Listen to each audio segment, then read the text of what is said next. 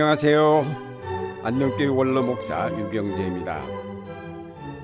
로마서 1장 16절에 보면 내가 복음을 부끄러워하지 아니하노니 이 복음은 모든 믿는 자에게 구원을 주시는 하나님의 능력이 됨이라고 하였습니다. 사도 바울이 복음을 부끄러워하지 않는다고 한 말은 복음을 자랑스럽게 여긴다는 뜻입니다. 그러나 바울이 이렇게 소극적인 표현을 택한 것은 그 당시 사회적인 분위기가 복음을 부끄럽게 생각하도록 형성되어 있었기 때문입니다. 유대인 사회에서는 율법과 표적이 중요한 것으로 여겨졌고 헬라인 사회에서는 철학과 논리가 중요시 되었으며 로마인의 사회에서는 사회적인 신분과 권력이 중요시 되었습니다.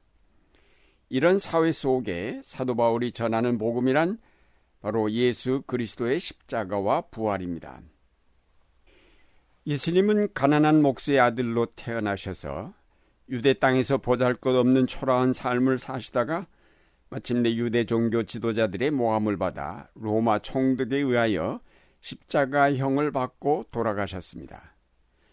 예수 그리스도는 유대인들이 좋아하는 율법에 대하여 신랄하게 비판하셨기에 그들에게 미움을 받으셨으며 그는 권력을 존중하거나 거기에 아부하지 않으셨기에 로마인들이 좋아할 만한 요소도 없었고 그가 어떠한 탁월한 철학을 강의하거나 뛰어난 논리를 구사하지 않으셨기에 헬라인들이 좋아할 만한 요소도 전혀 없었습니다.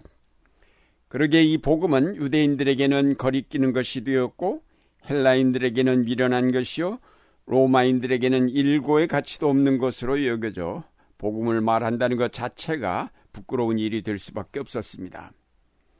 그러나 사도 바울은 예수 그리스도 안에서 진정한 율법의 완성을 보았으며 거기에 참된 지혜가 있고 그리스도 안에 참된 권력과 영광이 있음을 알았기에 그는 이 복음을 부끄러워하지 아니하고 이 복음을 전하려고 수많은 고난을 마다하지 않았습니다. 사도 바울은 이 복음이야말로 유대인들이 오래전부터 기다리던 구원 약속의 실현이요.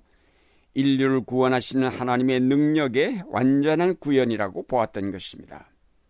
그래서 그는 개의치 않고 십자가에 못 박히신 예수 그리스도만을 전하였던 것입니다. 오늘날 우리 사회에서 복음은 어떤 것일까요? 급속한 경제 성장에 따른 물질 만능주의와 일확천금을 꿈꾸는 자들의 한탕주의가 판을 치는 사회 속에서 과연 복음은 우리에게 무엇을 줄 수 있겠습니까? 관료적인 의식이 뿌리를 내려 어떻게 해서든지 높은 자리에 오르겠다는 권력 지향적인 사회 속에서 복음은 과연 얼마나 매력적인 것이 될 수 있을까요? 과학기술이 점점 발전하면서 과학만능 시대를 구가하고 있는 사회 속에서 복음은 과연 어떤 가치가 있을까요?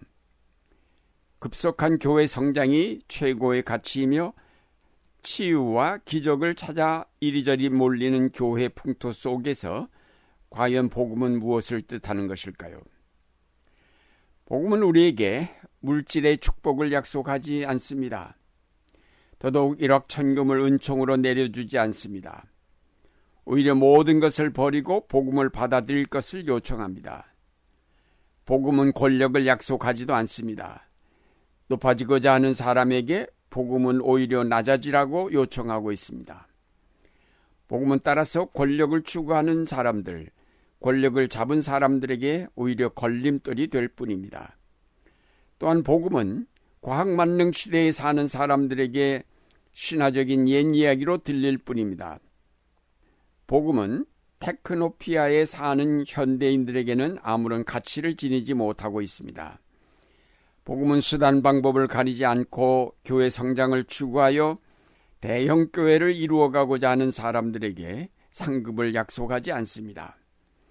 복음은 기적을 추구하는 사람들에게 보지 않고 믿는 자들이 복이 있다고 깨우쳐 줍니다. 오늘도 여전히 복음은 십자가에 못 박히신 예수 그리스도만을 증거할 뿐입니다. 그러기에 복음은 현대인에게 전혀 매력이 없습니다. 복음은 오늘날의 사회 속에서도 부끄러울 뿐입니다.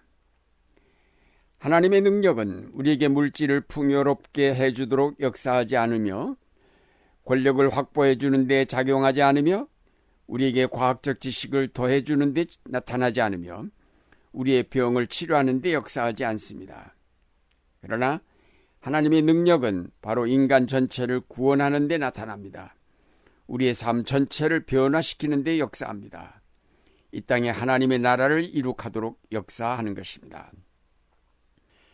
복음은 우리에게 물질이나 권력이나 명예를 약속하지 않지만 우리의 죄와 죽음의 문제를 해결하며 우리에게 부활을 통한 영원한 삶을 약속하여 줍니다.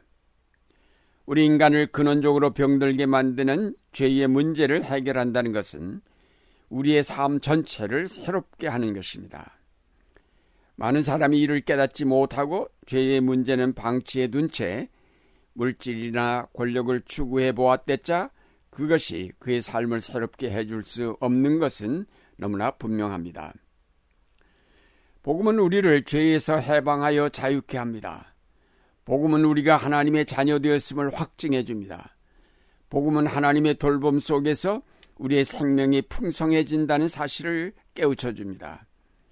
복음은 우리가 아무것도 염려하지 않아도 우리의 문제가 하나님의 은총 속에서 다 해결되었음을 깨닫게 해줍니다. 복음은 하나님의 능력입니다. 만물을 창조하신 하나님의 능력이 그대로 이 복음 가운데 나타났습니다. 이 하나님의 능력이 죄의 권세를 깨뜨렸고 우리를 자유케 하였습니다. 그러나 이 복음이 능력으로 체험되려면 믿음이 필요합니다. 이 복음은 모든 믿는 자에게 구원을 주시는 하나님의 능력이라고 하였습니다. 복음의 능력은 눈에 보이거나 손으로 만져볼 수 있는 것이 아닙니다. 믿음으로만 알 수 있는 능력입니다. 믿음으로 하나님이 나타내신 구원의 능력을 받아들일 때에 능력은 나를 변화시키고 내 속에 새로운 영을 불러일으킵니다. 믿음이 여기서 특별히 강조되는 이유는 하나님의 능력이 나타날 때에 강하고 뚜렷한 표적을 가지고 나타나지 않고 오히려 약하고 보잘 것 없으며 마침내는 십자가에 죽는 것으로 연결되는 사건 속에 나타나기 때문입니다.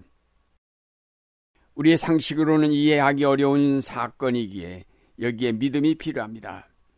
부와 권력이 있고 지식이 있는 자가 강한 자라는 인식이 보편화된 사회 속에 예수 그리스도는 가난하고 권력도 없이 하나님 나라를 전하시다가 마침내 십자가에 돌아가셨기에 그로 말미암아 구원이 이루어졌다는 사실을 믿기는 쉽지 않습니다. 하나님의 나라는 그리스도로 말미암아 전파된 전혀 새로운 세계이기에 믿음이 필요하고 믿음으로 그 세계에 발을 들여 놓을 때에 우리는 전혀 새로운 경험과 은총을 발견하게 됩니다. 믿는다는 것은 이제까지의 경험과 지식에 의존하지 않음을 말합니다. 믿음을 갖는다는 것은 완전히 새로운 미지의 세계를 탐험하는 것과 같은 것입니다. 그래서 믿음은 용기가 필요합니다. 믿음은 결단을 의미하기도 합니다. 믿음으로 복음을 받아들일 때에 복음은 우리 속에서 능력으로 역사합니다. 이제까지 우리가 전혀 경험하지 못하였던 새로운 경험을 갖게 합니다. 이런 새로운 경험을 통해서 비로소 우리는 복음을 부끄러워하지 않게 된 것입니다. 사랑하는 여러분, 복음은 하나님의 능력입니다. 복음은 우리의 삶을 근본적으로 바꾸어 줍니다. 복음은 이 세계를 변화시킵니다. 복음은 우리 삶의 소망입니다. 복음은 새로운 세계인 하나님의 나라를 우리에게 열어주십니다. 복음은 만물을 새롭게 하시는 하나님의 능력입니다. 이제 우리가 믿음으로 이 복음을 받아 삶의 변화를 이룩하여 복음을 자랑스럽게 전할 수 있는 하나님의 일꾼이 되어야 하겠습니다. 오늘도 이 능력의 복음이 여러분 속에서 역사하여 완전한 변화를 체험하는 여러분이 되시기를 바랍니다.